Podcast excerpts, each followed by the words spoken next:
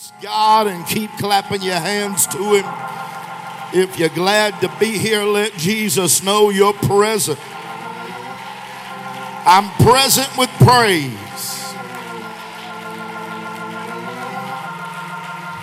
A, B, C, D, E. We won't call this F.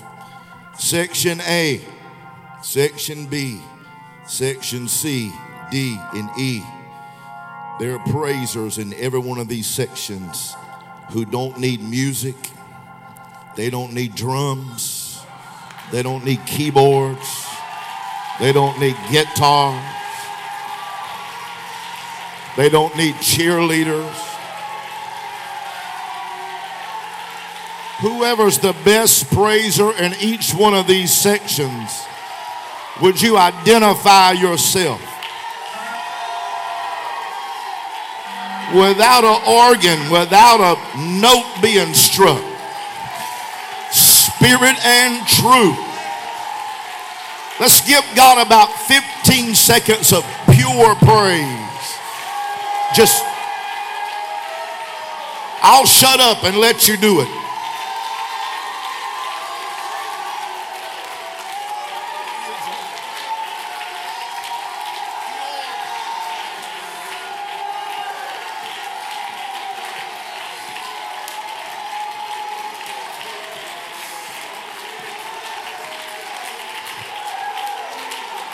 Five, four, three, two.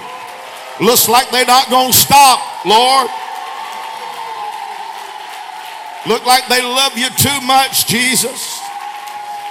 The song is over, but the praise hasn't stopped. The chorus come to an end, but the choir still worship. My, my, my, my. Thank you, Pastor Voskis and Sister Voskis and Bethlehem Church. Haven't we had a time this weekend? I'm, I was, yeah, I was just blessed to get to be a part of it. And I, I want to say this, and I'm going to speak to you tonight from the book of Revelation chapter two.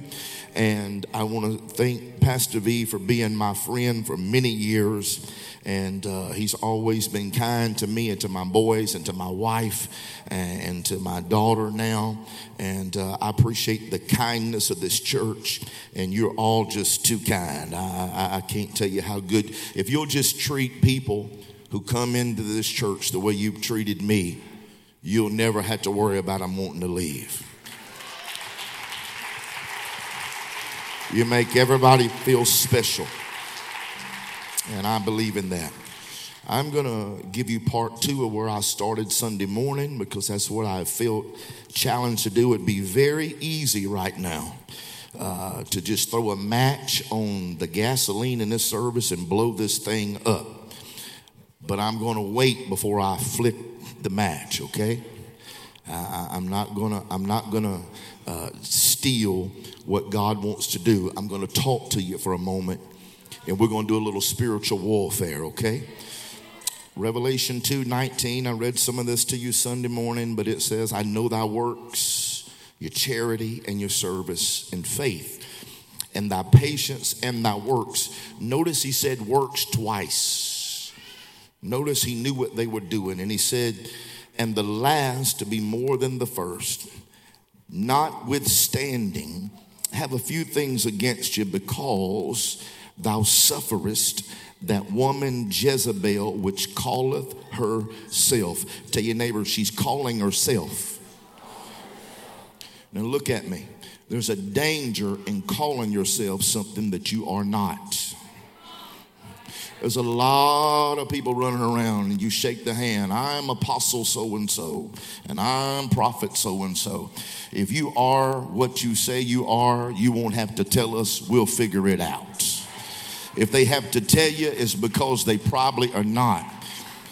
But you can get yourself destroyed by trying to operate on a level that you don't have authority to be on. You start calling yourself something that you're not qualified to be in. You start fighting that principality, and I've seen it destroy people. It's best just to be a servant. to teach and to seduce my servants to commit fornication and eat things sacrificed unto idols. And I gave her space to repent. Look how merciful Jesus is. I gave her space to repent of her fornication. Now look at me. I'm almost done reading, but just look at me. This tells me something about the mercy of God. At this point, Jezebel was not completely lost yet. The first mistake, he had some grace. But here's what he says happens. She repented not.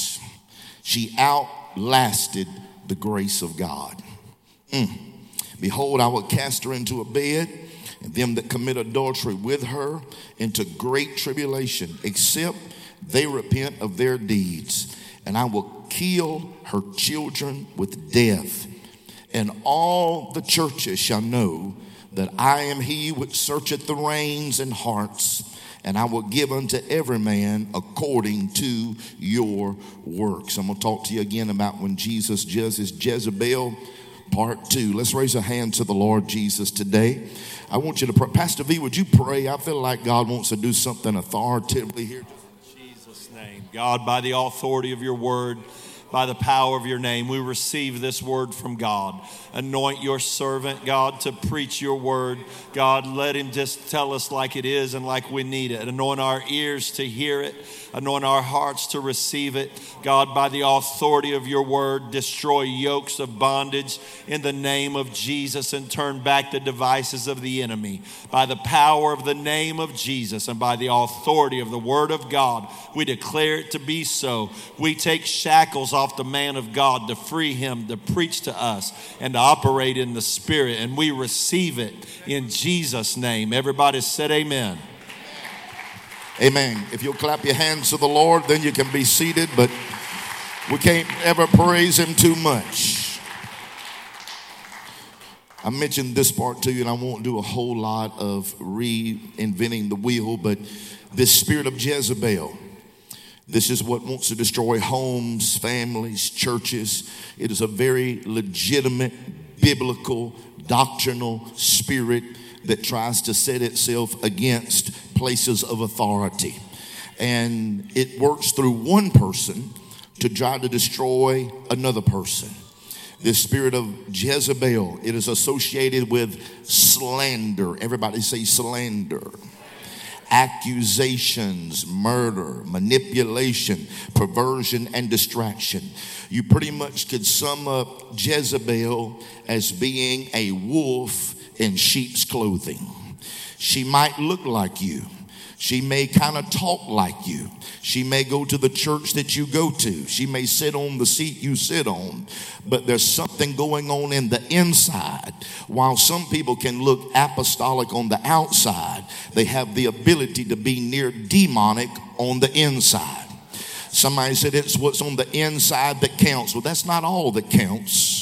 That's not all that counts. It's inside and outside that the ark got pitched.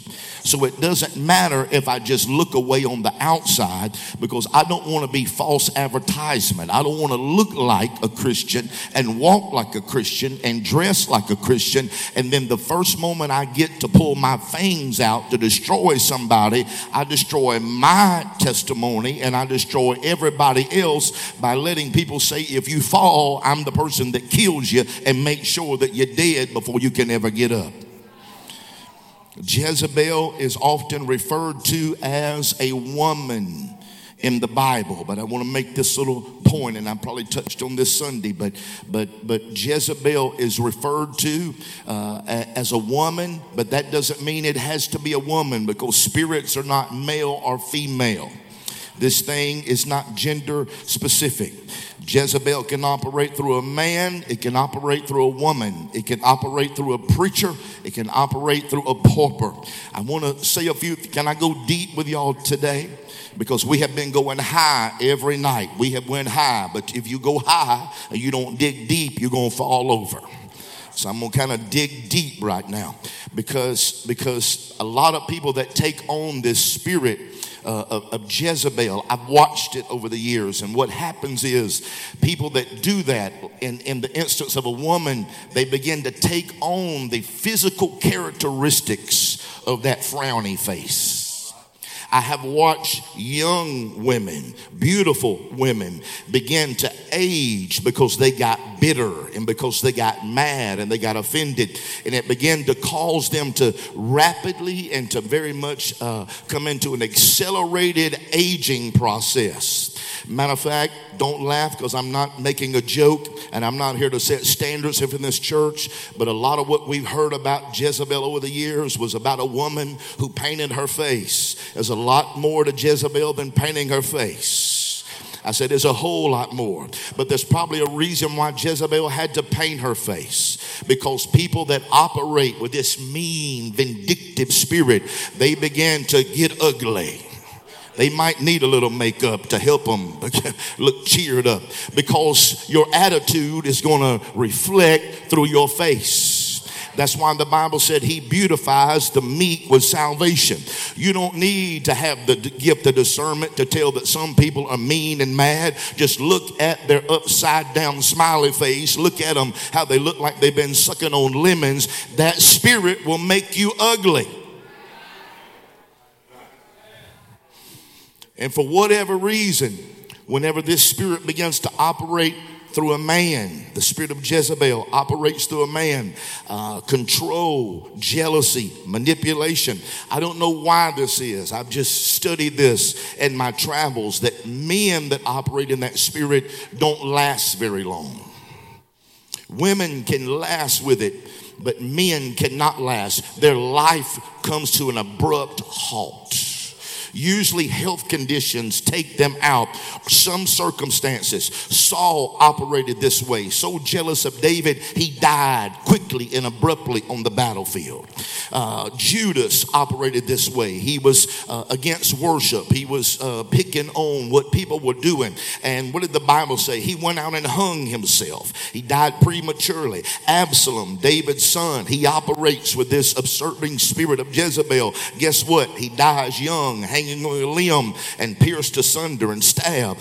Korah and his sons, his family, they die very prematurely. What I'm trying to get to you is, is that there's something about obedience, the Bible said, will give you a long life. Honoring your mother and your father has a promise attached to it that if you can live submitted and committed and obedient, it will prolong the days of your life. If you want to die early of a heart attack, get offended about everything that somebody does. Just wear your feelings on your sleeve. Just get mad about anything. I come to tell you today, I'm unoffendable. You can't make me mad enough to leave the church. I'm here. I'm staying. I'm not going. I'm not looking for a reason to leave. I'm looking for reasons to stay.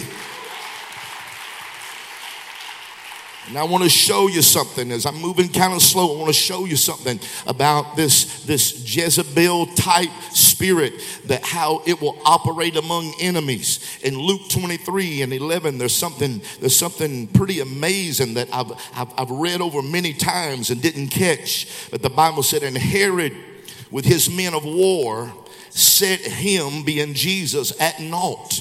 And they mocked him and arrayed him in a gorgeous robe and sent him again to Pilate. Watch verse twelve. And the same day Pilate and Herod were made friends together, for before they were at enmity between themselves. These are two guys who don't even like each other. They can't stand each other until, watch it, they get a mutual enemy. And they unite around the fact that they both are ready to destroy Jesus. And they're ready to mock a person and ridicule a person. Can I just stop by and tell you tonight, real Christians don't unite over who we're mad at. We don't come together and say, I haven't really ever liked you, but if you don't like him, I don't like him too. So let's get together and start a conspiracy. We don't unite on what we despise and what we want to kill and what we're against. That's not real unity. Real unity doesn't unify against what's negative. It unifies in worship. It's what we agree on, not who we hate on. I don't expect you to run the aisles tonight. I don't expect you to do backflips. I expect you to do one thing. Take an evaluation of yourself, because there's some of this that can get in all of us. And and and here's the, four, I won't get to all these, but here's the fourteen characteristics that you or someone or me is operating similar to a spirit of Jezebel. Number one, are you ready? Number one, she never repents. She never repents. Jesus said, I give her space. I give her time. I give her grace. I give her ample opportunity. But the problem is, is that people that operate with this offense, they never feel like they're the one that needs to repent, because it's always somebody else's fault. This is their way out. People that operate in that, I'm going to give you some phrases of things they say. Don't look to your left. Don't look to your right. Don't look up. Don't stare at nobody. Just self-evaluate tonight. They say things like this. Look at what you made me do. We didn't make you cuss. We didn't make you backslide. You chose to have that reaction. And what happens is, is, is that when these people do make some type of a, uh, of a repentant statement, it's not sincere from the heart. It's sarcastic. It sounds something like this. Oh, oh okay then, it's all my fault. I heard, I heard one person, they're like, yeah, I've heard that before. Oh, oh yeah, oh, I wish I was as good as you. It's a sarcastic repentance. It, it is a repentance that says, oh yeah, I'm just a horrible person. I can't ever do anything. We didn't say you're a horrible person. We didn't say you couldn't do anything right. Matter of fact, we're not saying anything. What we're all saying is we should all repent and do our very best not to become a blame game person that says, I wouldn't be in this shape if it wasn't the way you acted and the way you treated me and what you done. Hey, somebody posted this other day. Nobody's been more hurt by the church than Jesus, but he still shows up every time. Nobody's been as done wrong and overlooked as Jesus, but he still says, that's my church. I'm coming to it. Can I preach just a little? I'm going to set one firecracker off. Can I set one firecracker off? I got a little teaching to do here. Whenever you're coming for the right reason, it don't matter who rolls their eyes at you, who don't shake your hand, who doesn't pat you on the back, who don't notice what you done. If you're coming to be patted on the back, you're in the wrong place for the wrong reason. I don't care if the man of God don't shake my hand. If you don't tell me I preach good, I didn't come for you. I came for Jesus. People that get offended, come listen, because we don't say you got a beautiful dress and we love your shoe. I hope we get to tell you that. But if we miss you, it's not because we were ignoring you. We were just so focused on the Lord. We didn't have time.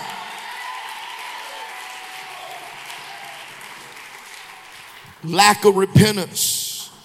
Unrepented people are dangerous people. If they're not going to repent to God, don't hold your breath for them to come get it right with you. You have to forgive them before they come ask you to forgive them. Let me rewind that. You don't wait for them to come to you and say, I'm sorry, I was wrong. You say, okay, now I forgive you. The minute that they do you wrong, you don't want to be like them. So you say, I already forgive them, God. They know not what they do. I don't need them to come confess to me to make nothing right. I'm not going to hell for them. I'm going to live right regardless how they straighten up or not. Now, I can talk about this because the statute of limitation has run out on what I'm fixing to say, so I can say it. But I was a young preacher in my twenties, didn't have a clue what I was doing. And, and I think God was judging that church with me. He just said, all right, I'm going to send you a wild child in there. And, and I had a, I had a worship leader who, who didn't like me. He didn't like me at all. And he just, he was just, he was just, he would just do stuff and just, and just, I, I, I'm not going to get into it, but he was just giving me problems. He was just giving me problems. I didn't know what Jezebel was then, but I, I knew it was something spiritual going on. I said, if you're going to be on the platform, I need you to pass through the prayer room, kind of wrench your spirit off. That's all I said is, and you would have thought I said, you got to put six six six on your forehead. He said, go to the prayer room before we get on the platform. I said, yeah, if you possibly can. I'm just requiring all singers and musicians pass through the prayer room before you get up here and tell us all to praise God and holler and scream. Just pass through the prayer room. That's all I'm saying. And, and so he come to me one night back there and he said, we don't like what you're doing. And I remember thinking, we? Do you have a frog in your pocket? We? But devils talk like that. We, we don't like what you're doing. I said, about prayer. He said, we don't like this prayer. His voice changed. We don't like this prayer. We don't like this, what you're doing. This doesn't make. And I said, well, I could be wrong. I said, but here's what I want God to do. I want God to judge between you and me.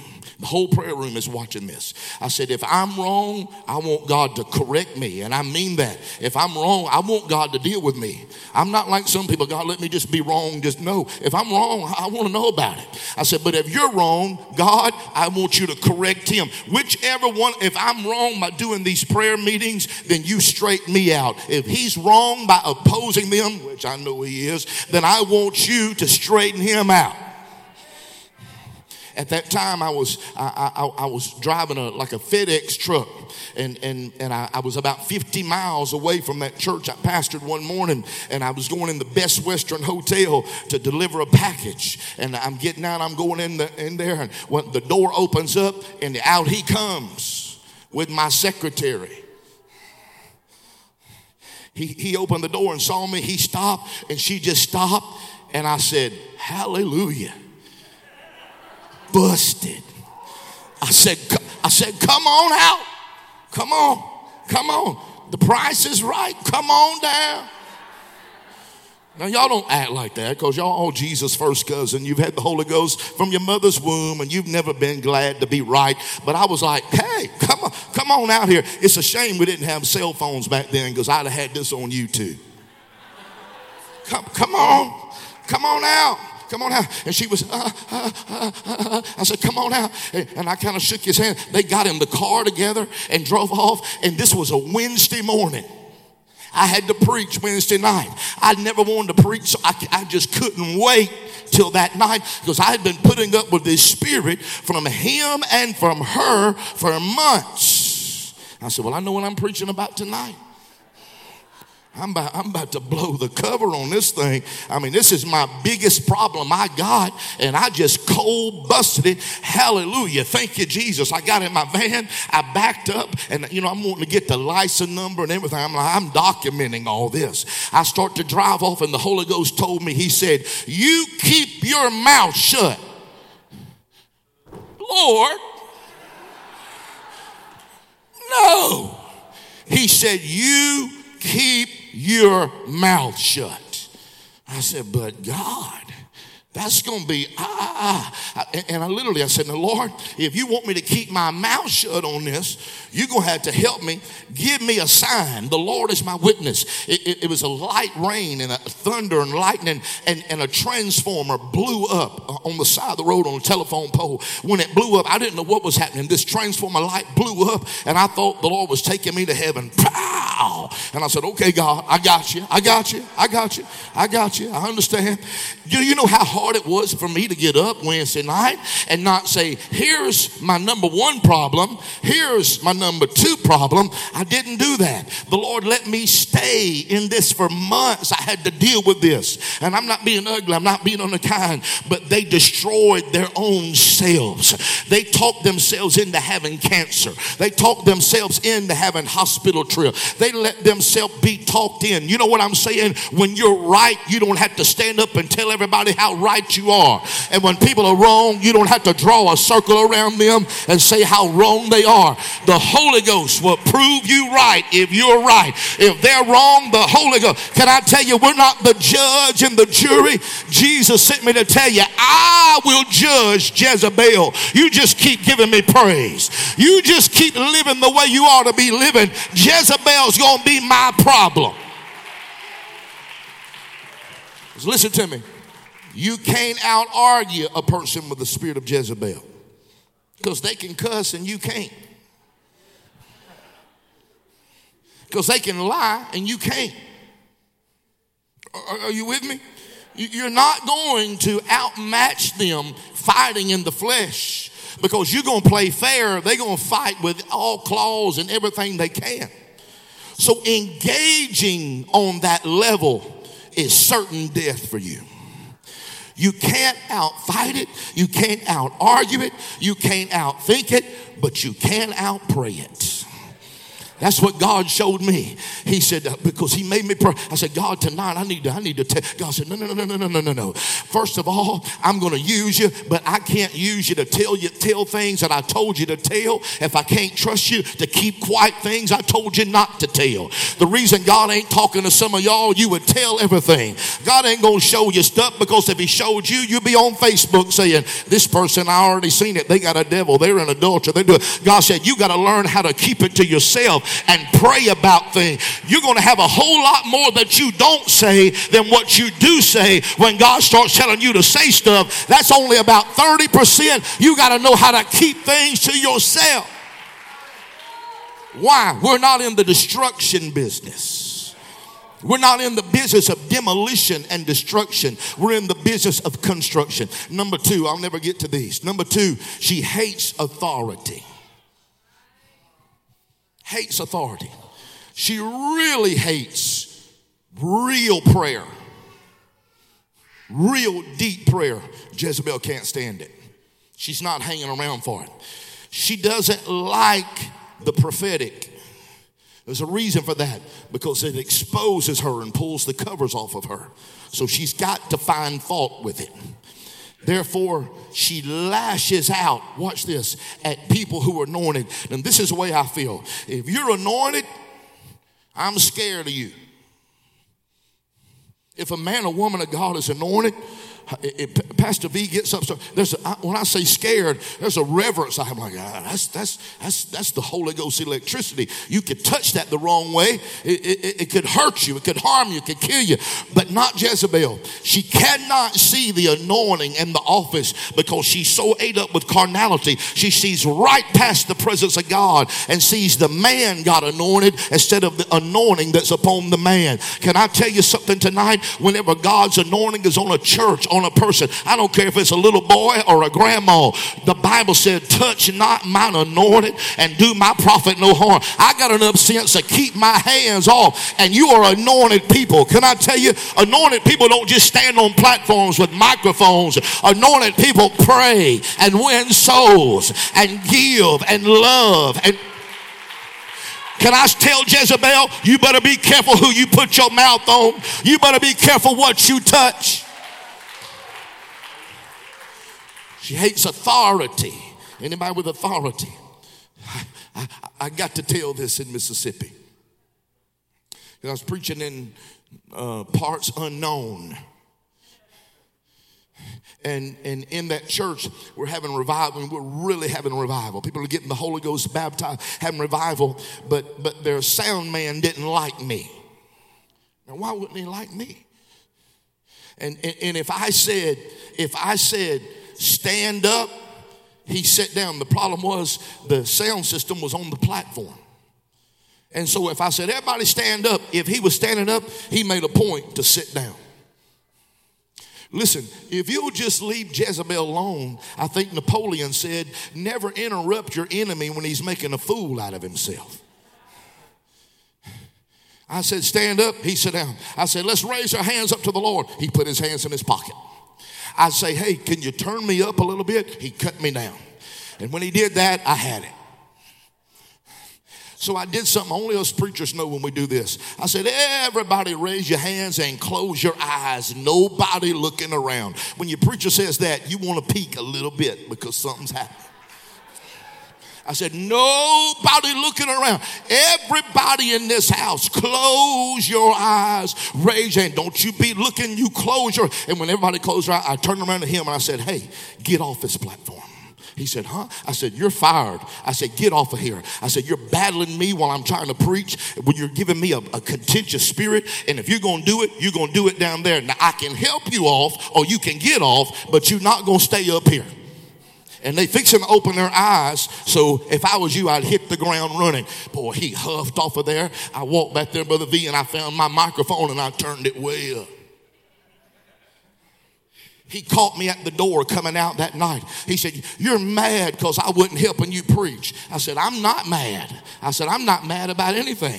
He said, he said, well, I don't jump like y'all do.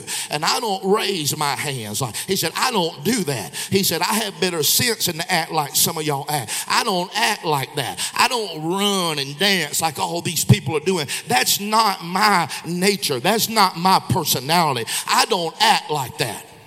I said, well, that, no problem, I understand. Can I tell you, I was at an L S U Ole Miss football game. And Ole Miss made a first down. Not a touchdown, a first down. Like a like like like a, a four and twenty. They complete. And when they did, that stadium went nuts down there. They went crazy. Me and my wife was the only two people standing there watching it. And I looked down about four rows, and guess who I saw?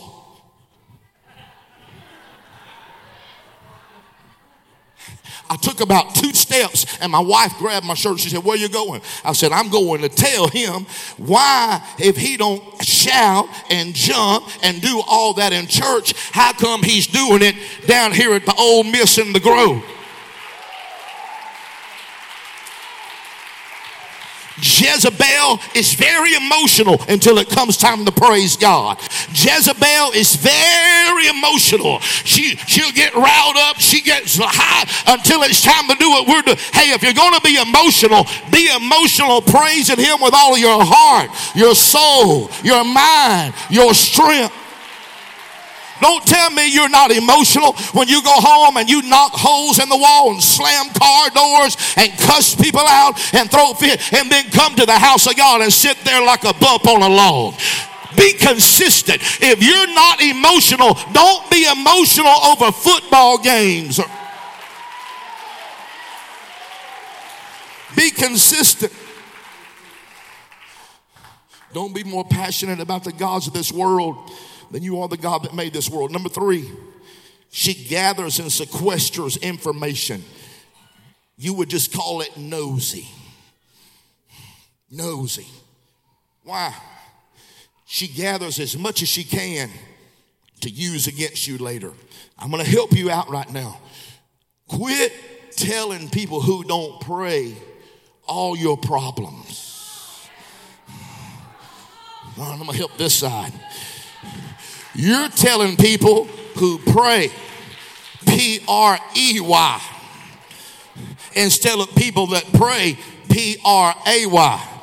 If you tell people who pry and pray, they're going to pry, get all that business, and then when y'all go different ways, they're going to say, well, I'm going to have to tell you what she told me, and blah, blah, blah, blah, blah. And they're going to go blab it to the whole world. You better know who you're talking to before you go to the complaint department.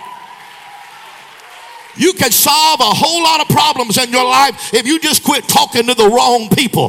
Quit conf- Come on, we don't have confessional booths around the church. Go tell it to God. Go, go get along with God. Don't find somebody else that you need to confide and tell them how bad your husband is. Let me, let me help y'all. Let me give y'all some marriage counseling. Whenever your husband's not doing right, you don't go find another woman who her husband is no good so y'all can go sit down and talk about how bad y'all's husbands are. Well, ain't he a sorry thing? Yeah, ain't we both a sorry thing? No, when you're having a problem with your husband, you don't go find a woman who's also having a problem with her. Go find somebody with a strong marriage and say, hey, I want to know how you... Come on, let me back. Hey, men, when your wife ain't doing right, you don't go find another man, go hunting and talk about how terrible wives and how bad they are. Go find a strong marriage in this church and say, hey, how did y'all get to that level? Jezebel doesn't ask how you're doing. She wants to know, what are you doing? Be careful of people that want to know your business, but they're not concerned about you. Huh? Number four, I'm moving this quickly because I got two of these I got to get to. She'll punish you by flattering you at first. Be careful of people that come on so good at first. And then they go radio silent on you when you don't do what they want you to do. Look at some of y'all like, hmm. Yeah. Be careful. The first time you meet a person, that's not the real person. Mm. They're putting their best foot forward. When you meet somebody and say, oh, they're just the greatest thing. You don't even know them yet. Be careful making contracts with people you don't know because you had a great first impression. Listen to me. Don't become a people pleaser or else you'll start doing the same thing. She loves, number five, she loves criticizing and belittling. Now listen to me, because I'm fixing to go to some important ones here. I won't get to all fourteen. Listen to me. She loves to criticize. Some people just, it. Now, now I've done it before. Gossip feels good when you're doing it. But when you walk away, there's a sickness in the belly of your stomach if you really got the Holy Ghost. I've been guilty. I'm not I'm not in here preaching because I've said, oh, that sucker. Oh, that's a terrible. Blah, blah, blah. And it feels so good when you're running them down. And then you get along by yourself and you think, that's not, that's not the way I should be talking. And I'll tell you this. These men that know me know this. If I got a problem with you, I'll tell you to your face. You know what's wrong with us in the Pentecostal movement? We tell everybody we got the problem with except the person we got the problem with. Hey, what kind of a culture would we create if we did what Jesus said? If you got all against your brother, go to your brother first. Don't go to Facebook and Twitter first. Go to... Don't let them find out through the grapevine they got a problem. If you got a problem with me, come tell me. If I have a problem with you, tell you. If you don't listen, take two witnesses and then tell the church. We do the very opposite. We go tell everybody in the church that sorry thing. That, but you're operating in the spirit of Jezebel when you do that. Watch this. She, she, see if Jezebel, if Jezebel wanted you to have this media device right here, if it was her idea and she wanted you to have it, and then she came in and you got it before she could tell you, she'd say how much she hated it because it wasn't her idea. Huh? Some people don't believe it's smoke if it don't come out of their stack. It's not real. If they didn't come up with the idea, it must not be God. They will even stop liking what they used to. I, I, I hate to go here. I, I hate to go here. I won't give names, but but there's there's this there's this big thing that the enemy is doing right now. I know it's the enemy about about who's the greatest of all time, the GOAT, who's the greatest basketball player of all time. Now we already know who it is, so I don't have to say. But they try to get you in the mind. Is it LeBron? Is it is it Michael Jordan? Who who is the greatest? And it's this big debate, like we can never know. Listen to this. And people who used to say, "Oh, that's the man," that get mad and they say, "He's the worst player I ever seen in my life." Well, ten years ago, you said that was the best player you ever seen in your life. How, what changed? I tell you what changed. You got offended and now you look silly because everything you used to like now you don't like. Watch. Watch this. Have you ever had somebody come to you and say, now I hate to tell you, but uh, brother so-and-so, sister so-and-so here, they told me to watch out for you. You like this, you like that, blah, blah, blah, blah, blah, blah, blah, blah. You ever had somebody come to you and just load, unload on you about somebody? Me too, but here's the catch. This is what I always say when a person comes to me like that. I always think, man, this sounded like it was a pretty long conversation. How come they felt so comfortable telling you all that?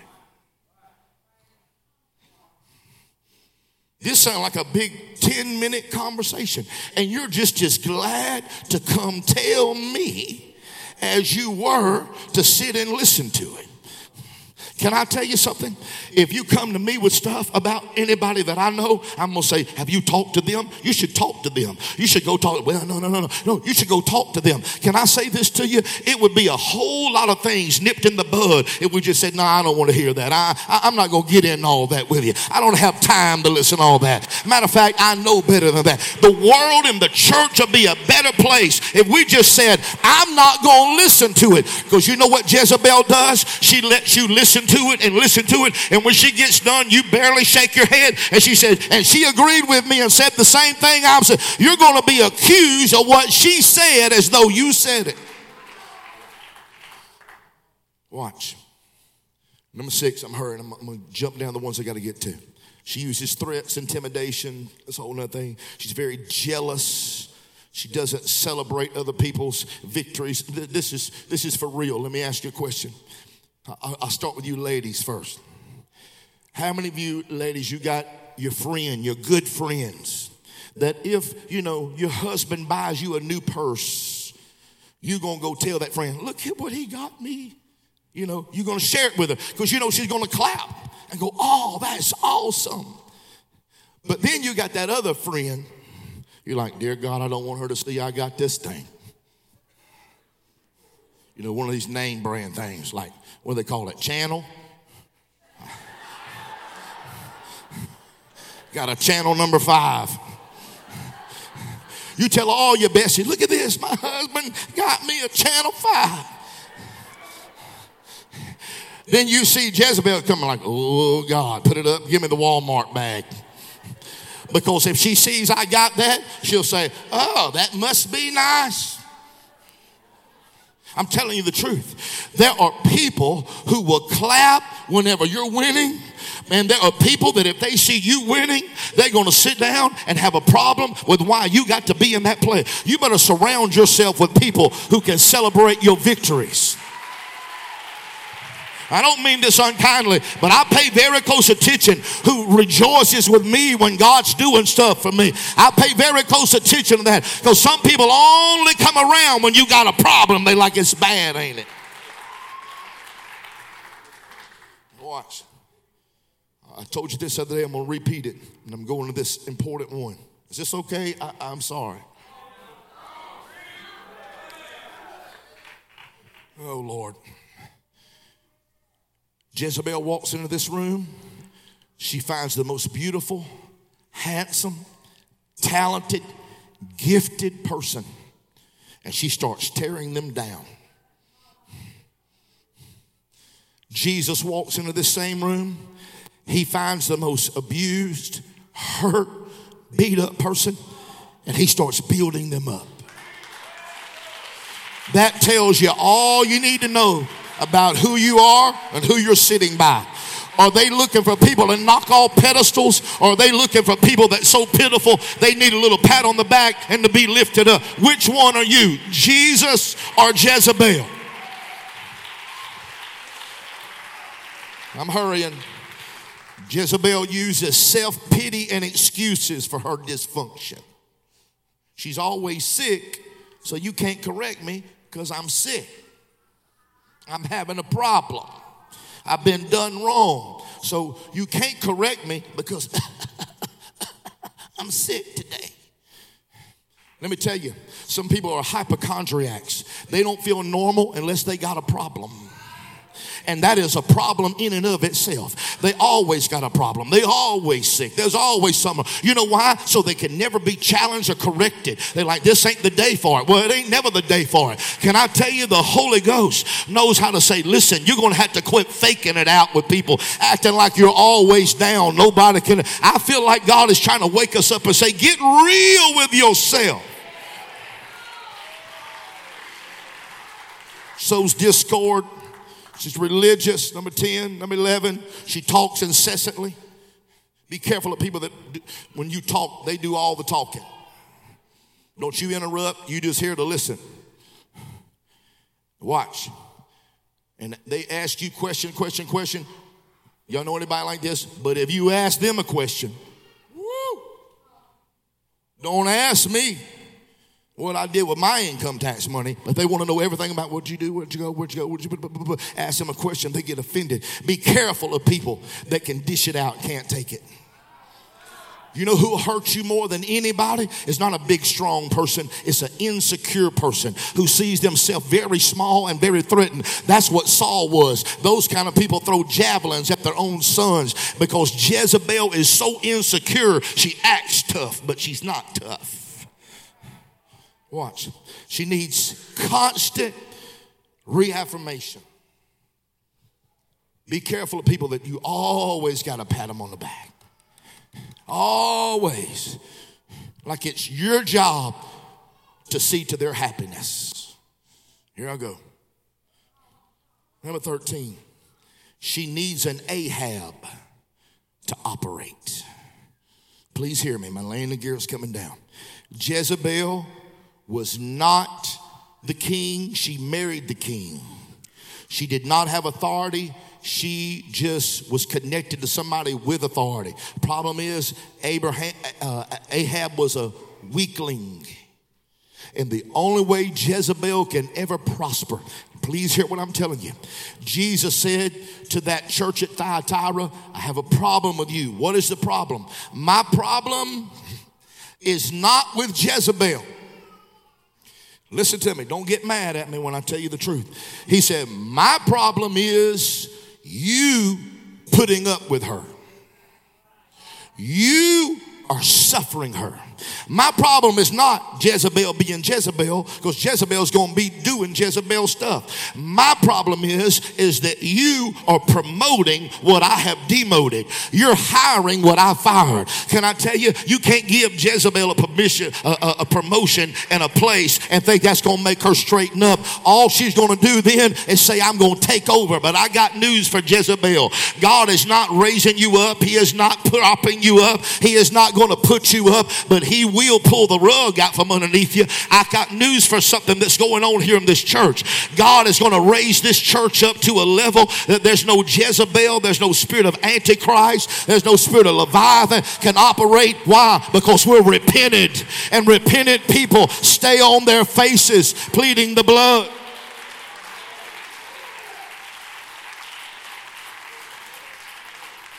I want, I want to touch something here, and, and, and I'm closing my notes. Because, Pastor, uh, I, I saw that video uh, uh, of the man being baptized uh, in, in Michigan, and, and his eyes coming open. And, and I don't say this for any validation, because I, I don't care. It doesn't matter. People, people can say whatever they want. But I've been watching God heal people as they're getting baptized. In the name of Jesus. And I'm, I'm going to give you, I'm taking, I'm taking, I'm sucking all the air out of this room. So you just hear what I'm saying. It's not like, ah, I'm, I'm telling you what I'm telling you. The name of Jesus and baptism in the name of Jesus is about to become one of the most popular things in Christendom.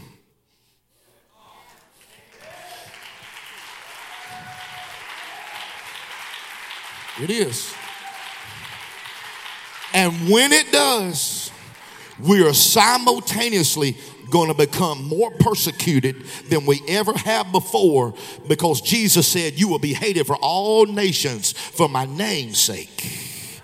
That when that name starts doing what it's going to do in the water, I have been watching God heal people, and deaf ears get opened up. And, the, and I'm not saying, hey, get baptized and your ears will come open, but the Lord has been showing me something. Now, this is going to sound radical, but I'm just going to tell you, because the Lord spoke this to me, and I had two preachers that come and told me the same thing. And I said, you know, God can do it, and, and I, we might as well just say it. But this preacher told me something that, that's been in my spirit, and, and that is that God is going to start taking people people who will come to the waters of baptism in the name of Jesus. And we already know he can deliver them. It's for the remission of your sins. I, I know that's what it's for, but it also says that if any man be in Christ, he's Abraham's seed and he's heir to the promise, meaning that you get the blessing of Abraham and the curse is broken. Generational curses break over pe- people say, how do you break generational curses? You don't need to read a book. You don't need to pray a prayer. Go back there and get baptized in the name of Jesus. That breaks it. That's how it gets broken. The name of Jesus and baptism in the name of Jesus is about to be spotlighted globally around the world. And when this happens, now listen to me, you're going to, what he's bringing here and that man's going to talk about, I believe next Wednesday, that is going to become the norm. And I'm not saying people need to get baptized to get healed. I'm just going to say what we're headed to, people are going to get baptized to get saved, and they're going to come up and they're going to say, my God, I was paralyzed in that hand, now it's working. And I'm fixing to say the big one to you right now because I had three witnesses, so I'm going to say it. I believe people that have, have tattoos up and side down their head are going to get baptized in Jesus' name. And when they come out of the water, if he can wash your sins away, he can wash your pentagrams off. I believe this. I, I am believing that people that said, I wish I'd have never got that thing tattooed on my head. If we baptize Mike Tyson, he going to come out without that thing.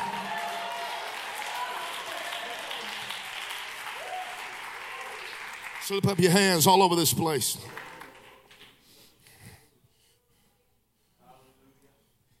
Spirit's crafty.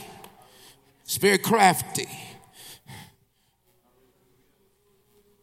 My landing gear is down. My Bible's closed.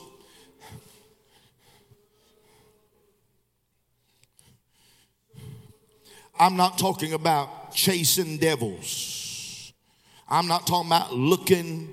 Anybody that looks for devils, you're ignorant.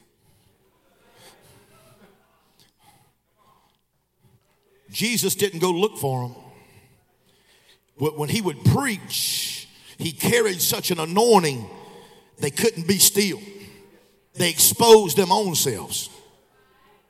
And I'm putting a tell on this because I started telling this the other night at tent revival. And I'm going to finish it as we get ready to come down here and pray.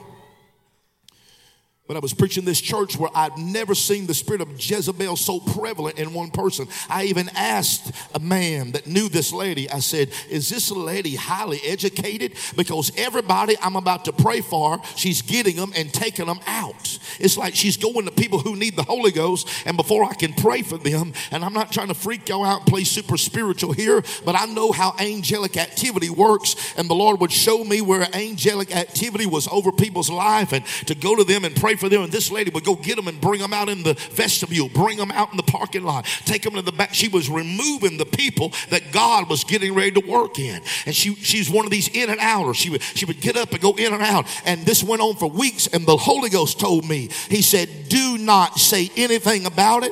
Ignore her, act like she's not even there.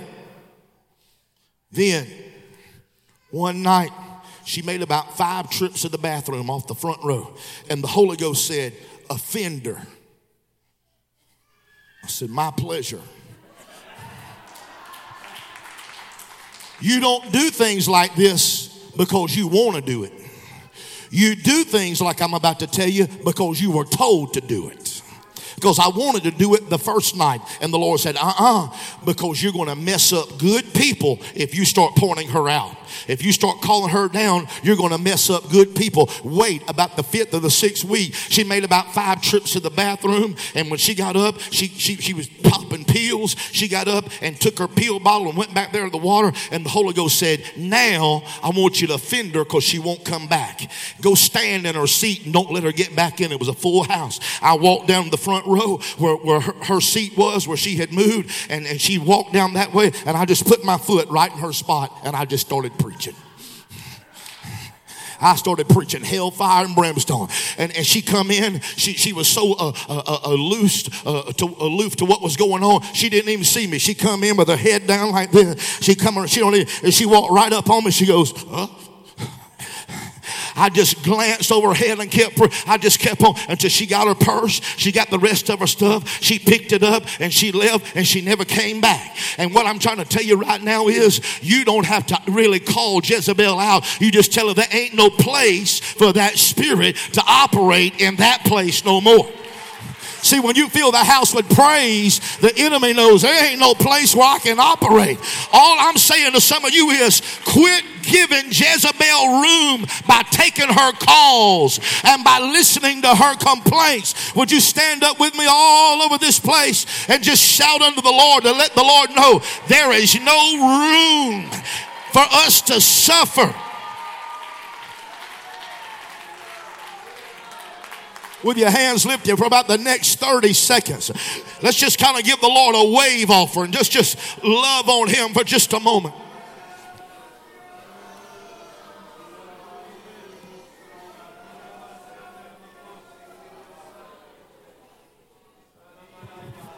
Love him for a minute. Open your mouth and pray out loud for just a moment.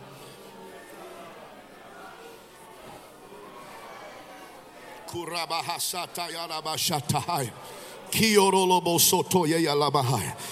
fixing to happen here. We're just waiting on it. I want you just to pray on through it. Just press on into it here for a moment. Hang on with it. Hang on with it. Press and pray for a moment. Just press and pray for a moment. Press in and pray for a moment. Press in and pray for a moment. God is getting ready to heal people in this building tonight. You've had strokes. You've had light strokes. You've had many strokes. But you've had strokes. God's going to heal your body from those deficiencies that were put in your body through a stroke that you've had in some time gone by. He's going to put the feeling back in your ligament, in your, in your limbs. He's going to put the neurological system back in place in order as it needs to be. I just hear the Lord saying, I am going to reverse strokes. I'm going to reverse a stroke. If you're here and you've had a stroke, whether it's from a, a, a drug-induced thing or just a physical thing with your brain, your heart, whatever it is, walk here where this lady is. I'm going to pray for her. God's going to undo the symptoms of a stroke. God is going to undo stroke. What's your name, ma'am? Leanne. I'm going to pray over you, Leanne, and there's a couple things going to happen for you. Here's the one thing that's going to happen. One, two, at least three things are going to happen for you. One thing is going to be is that you're going to come out of this. It's like a fog on your brain. It's like a, like, ma'am? Yeah, there's like a fog, like uh, memory stuff. Right there, yeah, like the middle term memory stuff is gone. And it's it's not coming to you, and it scares you because you've been thinking, well, then that's going to happen, and I'm going to lose all my memory. Well, that's a lie because the Lord made your body in his likeness and his image, and I feel like the Holy Ghost told me he's going to restore Leanne's memory back to her. I want everybody to stretch your hand this way towards this precious lady. Can I get about four or five of you Holy Ghost filled ladies just to kind of move in here with her and behind her, and y'all get ready to pray. We're going to let God do something right here for this little lady tonight. There's a miracle atmosphere all over this church. Before I got here, tent revival. Other thing God's going to do is he's going to help you in your balance. He's going to help you. And I don't see no cane or nothing. I'm just telling you what the Holy Ghost told me. It's like you're, you're getting dizzy and you get thrown off. Like you're having to grab yourself. And I see you like surfing through your house. You're kind of surfing, right? I see you surfing through, getting up. And this is way worse when you get up in the morning. It's like you're going to fall. And I see you like stumbling around. But that's not going to get any worse. That's going to get better. God is going to put stability back. He's going to take this dizziness. It's kind of like a vertigo thing. He's going to take that out of you. And you're not going to have that no more. Why? Because greater is he that's in us when we pray.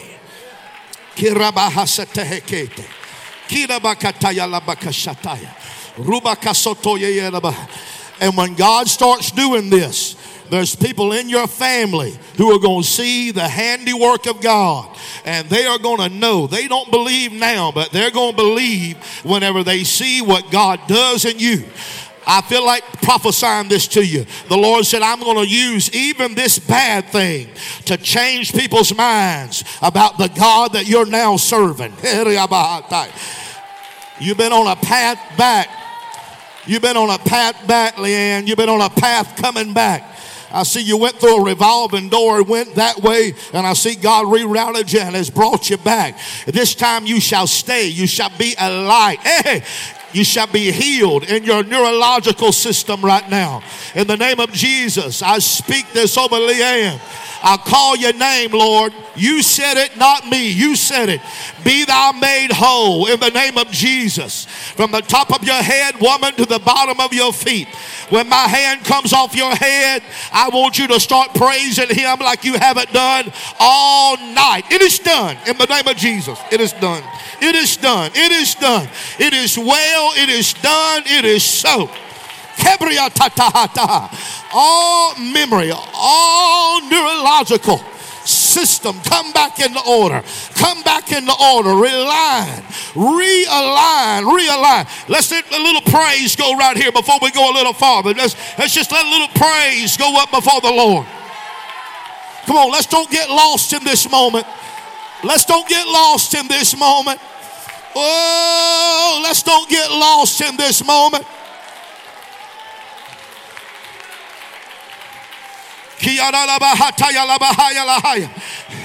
Leanne, I want you just to walk around this building, and some of you ladies walk with her. Hallelujah. This is a reverse. Look, I didn't even really tell her what way to go, but she's going to go counterclockwise, which is going to undo everything the devil done. And that's what God do. Some of you that need a miracle ought to walk with her right now. We're undoing the curse. We're undoing the years of the adversary. Hey, let there be a reversal. Let there be a reversal. Let there be a reversal on a Wednesday night.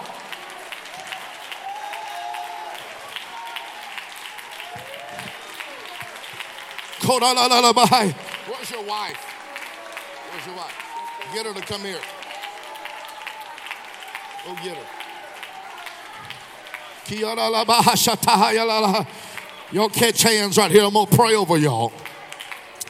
We're fixing to give an altar call. God's about to pour the Holy Ghost out, but he's healing right now. He's doing some healing in here, doing physical healing and people walking, walking in this place. I don't believe it's an accident about what Pastor Voskis has got coming to this church next Wednesday. This is going to become the perpetual norm. The same way y'all see a lot of people baptized and a lot of people filled with the Holy Ghost, the next thing God's going to do is a lot of people are going to be healed of blindness and deafness, strokes, cancers, leukemia. That's going to become just as normal as people receiving the Holy Ghost around here. Hallelujah, hallelujah. Matter of fact, I would, you stay right there. Oh, I wish somebody would go back there to where the baptistry is. Brother David, you do it. Go back there to the baptistry and just prophesy over that baptistry and say, when they come out of here, they shall be seeing clearly. They shall be hearing clearly. When they come out of here, all malignancy comes out of their body. It will put the name of Jesus' baptism on center stage. How did that happen? They weren't saying in the name of the Father, the Son, the Holy Ghost. They said in the name of the Lord Jesus Christ of Nazareth. And when I came up, I felt different and I saw different. I walked different. There's healing in the waters, folks. Everybody stretch your hand towards uh, Brother Austin and sis here. I don't know her name. I don't have to. I don't need to. Everybody stretch your hands this way, right here. I'm, I just want to tell them two quick things. I I, I was challenging myself if to say this uh, in front of everybody or not, but I'm going to say it. God's got a, a special anointing and thing that's happening for you, and here's what's going to happen. Two things are going to happen.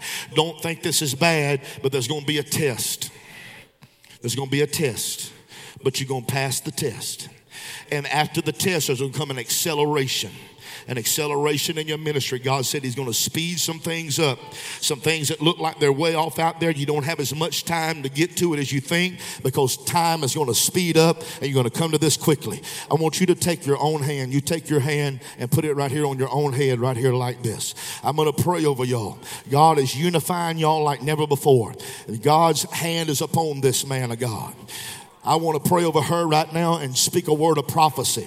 Do not say you're not worthy, and do not say you can't do this. For it is I, the Lord, that shall work in you, and it shall not be you yourself. It will not be in the physical, but it shall be not by might or power, but by my spirit, saith the Lord of hosts. There's something going in you, young lady, right now. There's something going on the inside of you right now. I see you totally illuminated to me. Every fingertip, top of your head, every part of your body right now being illuminated. I see a thing trying to come up on you. I see a thing coming like trying to throw a dark clouded blanket upon you. It's like trying to smother you. It's like it's trying to make you feel heavy. It's like it's trying to make you feel like that you're just going cold. But the Lord told me to tell you one more thing. You're not walking by emotions. You're walking by faith. Have faith in me. I'm changing your direction right now. I'm changing the way you're thinking right now. Hey, I reiterate. You can't do it, but God said, I will do it through you. You shall become a new person. You shall become a new man. You shall become a new woman. I shall do a, raise it up, there it comes. In the name of Jesus. Every, when you take your hand off your head, that oppression thing's coming off with it. This oppression thing that you've been wearing for a couple of years, it's got to come off. When you take your hand off, the devil's hand, hey, hey, hey, hey, you're coming out of your corner. Let it out of your loud, sis. There it is. That's, that's freedom. That's anointing. That's breakthrough. Lay your hand in there. Pray, Eli. Pray in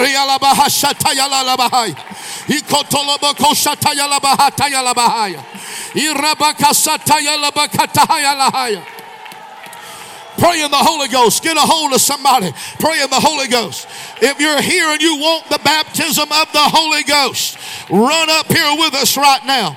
If you're here and you've never had the Holy Ghost, but you like it, walk up here, raise up both your hands.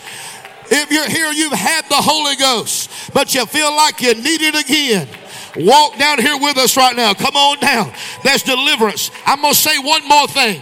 If you're in here and you've been under an attack of a spirit of Jezebel that's trying to intimidate you, that's been trying to belittle you and make you feel like, come on, brother, there you go. Come on, these people are going to get the Holy Ghost. If you've been under the, uh, the attack and influence of Jezebel, walk down here praising God right now. And I'm going to say one more thing. If you feel like Jezebel's been trying to operate through you and cause you to suppress and oppress people, repent of that thing right now and say, Lord, I don't want to be this way. I don't want to be an oppressor. I don't want to be a person, oh God, that condemns and hurts and judges and manipulates. Now, if you want the Holy Ghost right here where this lady is, raise up both your hands. You want the baptism of the Holy Ghost? There you go, Sister V. Lay your hand on this girl right here. God's going to pour the Holy Ghost out on her here. If you want the Holy Ghost, raise up two hands so we can see where you're at. Put two hands up. If you need the baptism of the Holy Ghost, raise up two hands to the Lord. Two hands. If you see them with both their hands up. Go ahead, brother. If you see them with both their hands up, that means they want the baptism of the Holy Ghost. Just kind of reach in there with them right there. This brother right here, David, let God's going to fill him with the Holy Ghost tonight. Raise up both your hands if you want the Holy Ghost.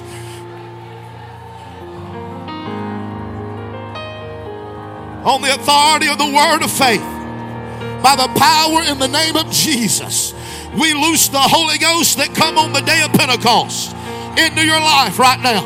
With stammering lips and other tongues. There you go, young lady right there. Receive you the Holy Ghost right now. There it is. There's that tongue talking right there. There's that tongue talking right there. Let that tongue out of you right now. Let that tongue out of you right now.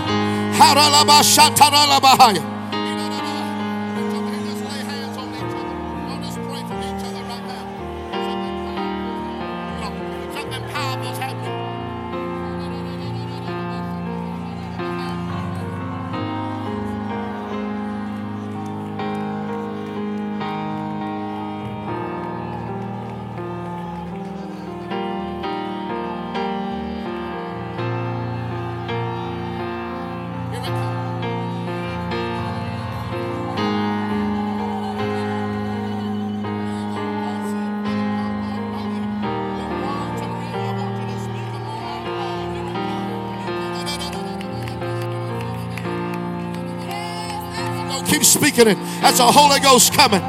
Keep speaking it. That's a Holy Ghost falling. Keep speaking it. That's a Holy Ghost being poured forth.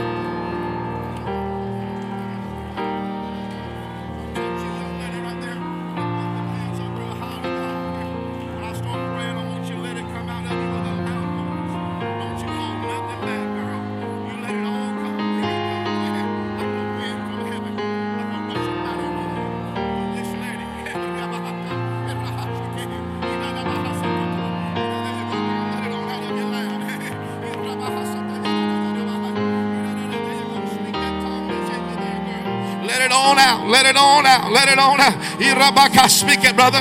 That's a Holy Ghost talking right there. That's a Holy Ghost talking right there. That's a Holy Ghost talking right there. That's a Holy Ghost speaking right there.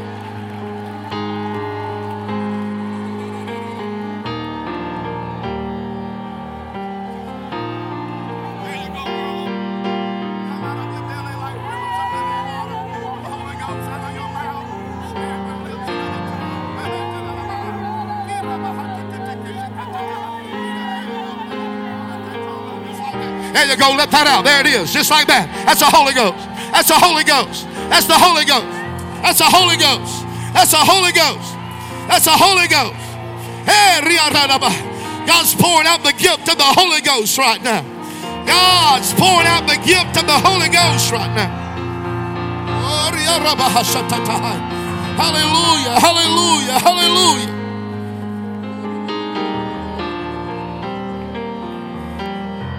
Come on, before the Spirit of God lifts, just lay your hands on the shoulder of that person next to you if it's appropriate and just pray.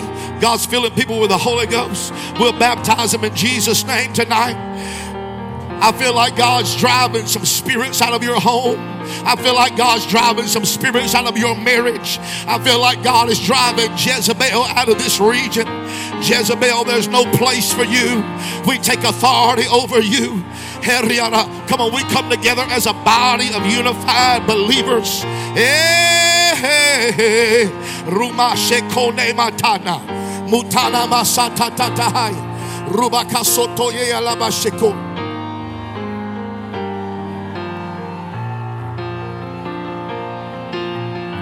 Speak it on out, church. Speak it on out.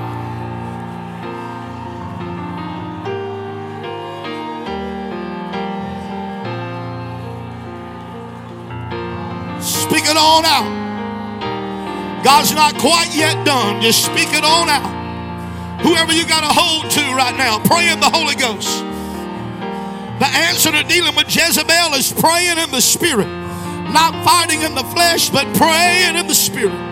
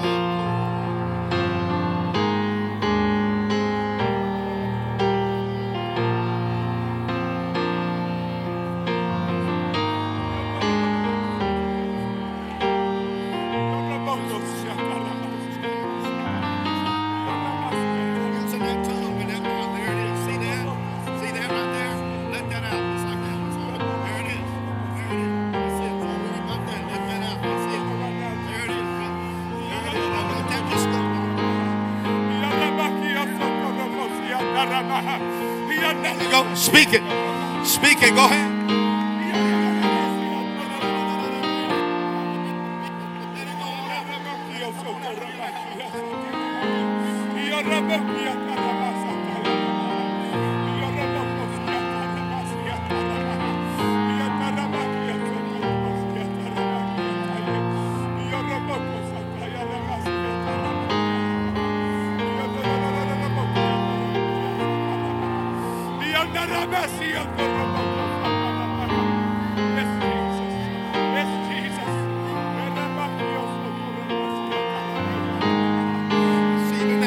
That's the Holy Ghost. That's the Holy Ghost in this house.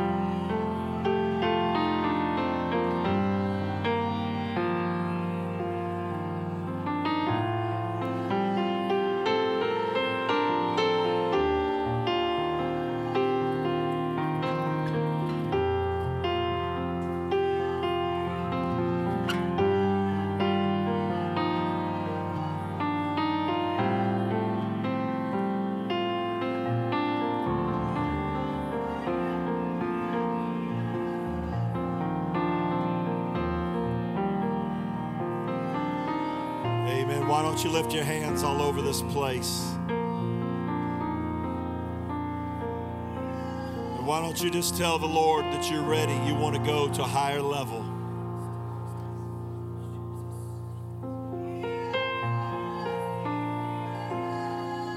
That's right. She's making war. Don't. She's not bothering me. She's praying in the Holy Ghost.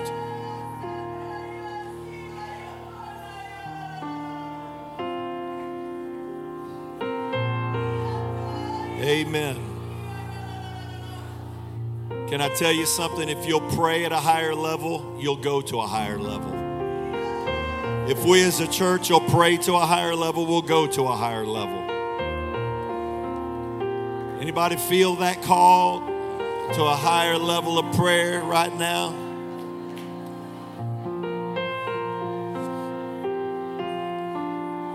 Your prayer life creates the capacity for your spiritual volume.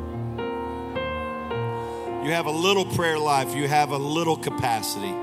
You have a big prayer life, you have a big capacity. So there's a call on us to pray. How many believe that? Not, not just because I said it, but you believe it because God's been dealing with you about it. Anybody? Amen. We have a young man that about six weeks ago or so got baptized during our recovery revival. And tonight he's fighting for his life. And I think we need to pray. The devil wants to take him out.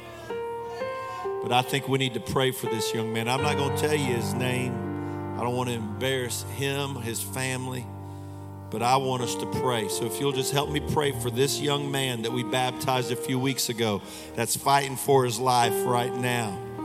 Amen. I believe God can get glory out of it in Jesus' name.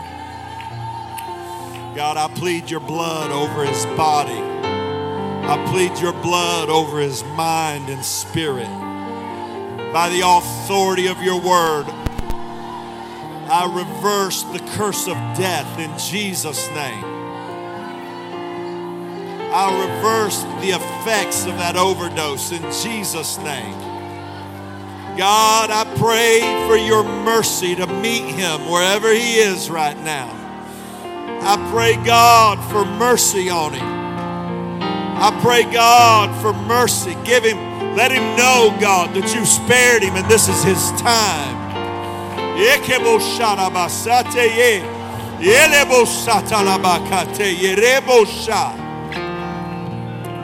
In Jesus' name. And God, let him be a testimony to any of his friends that would dare go back into that world. Lest a worse thing come upon them in Jesus' name.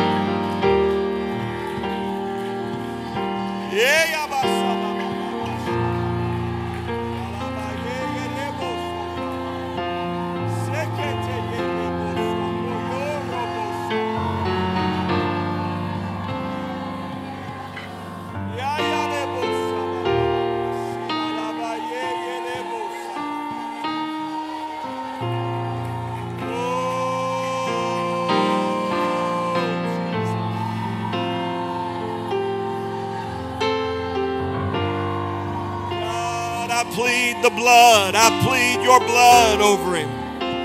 I plead your blood in Jesus' name. Send an angel to that place wherever he is and touch him with a coal of fire off the altar.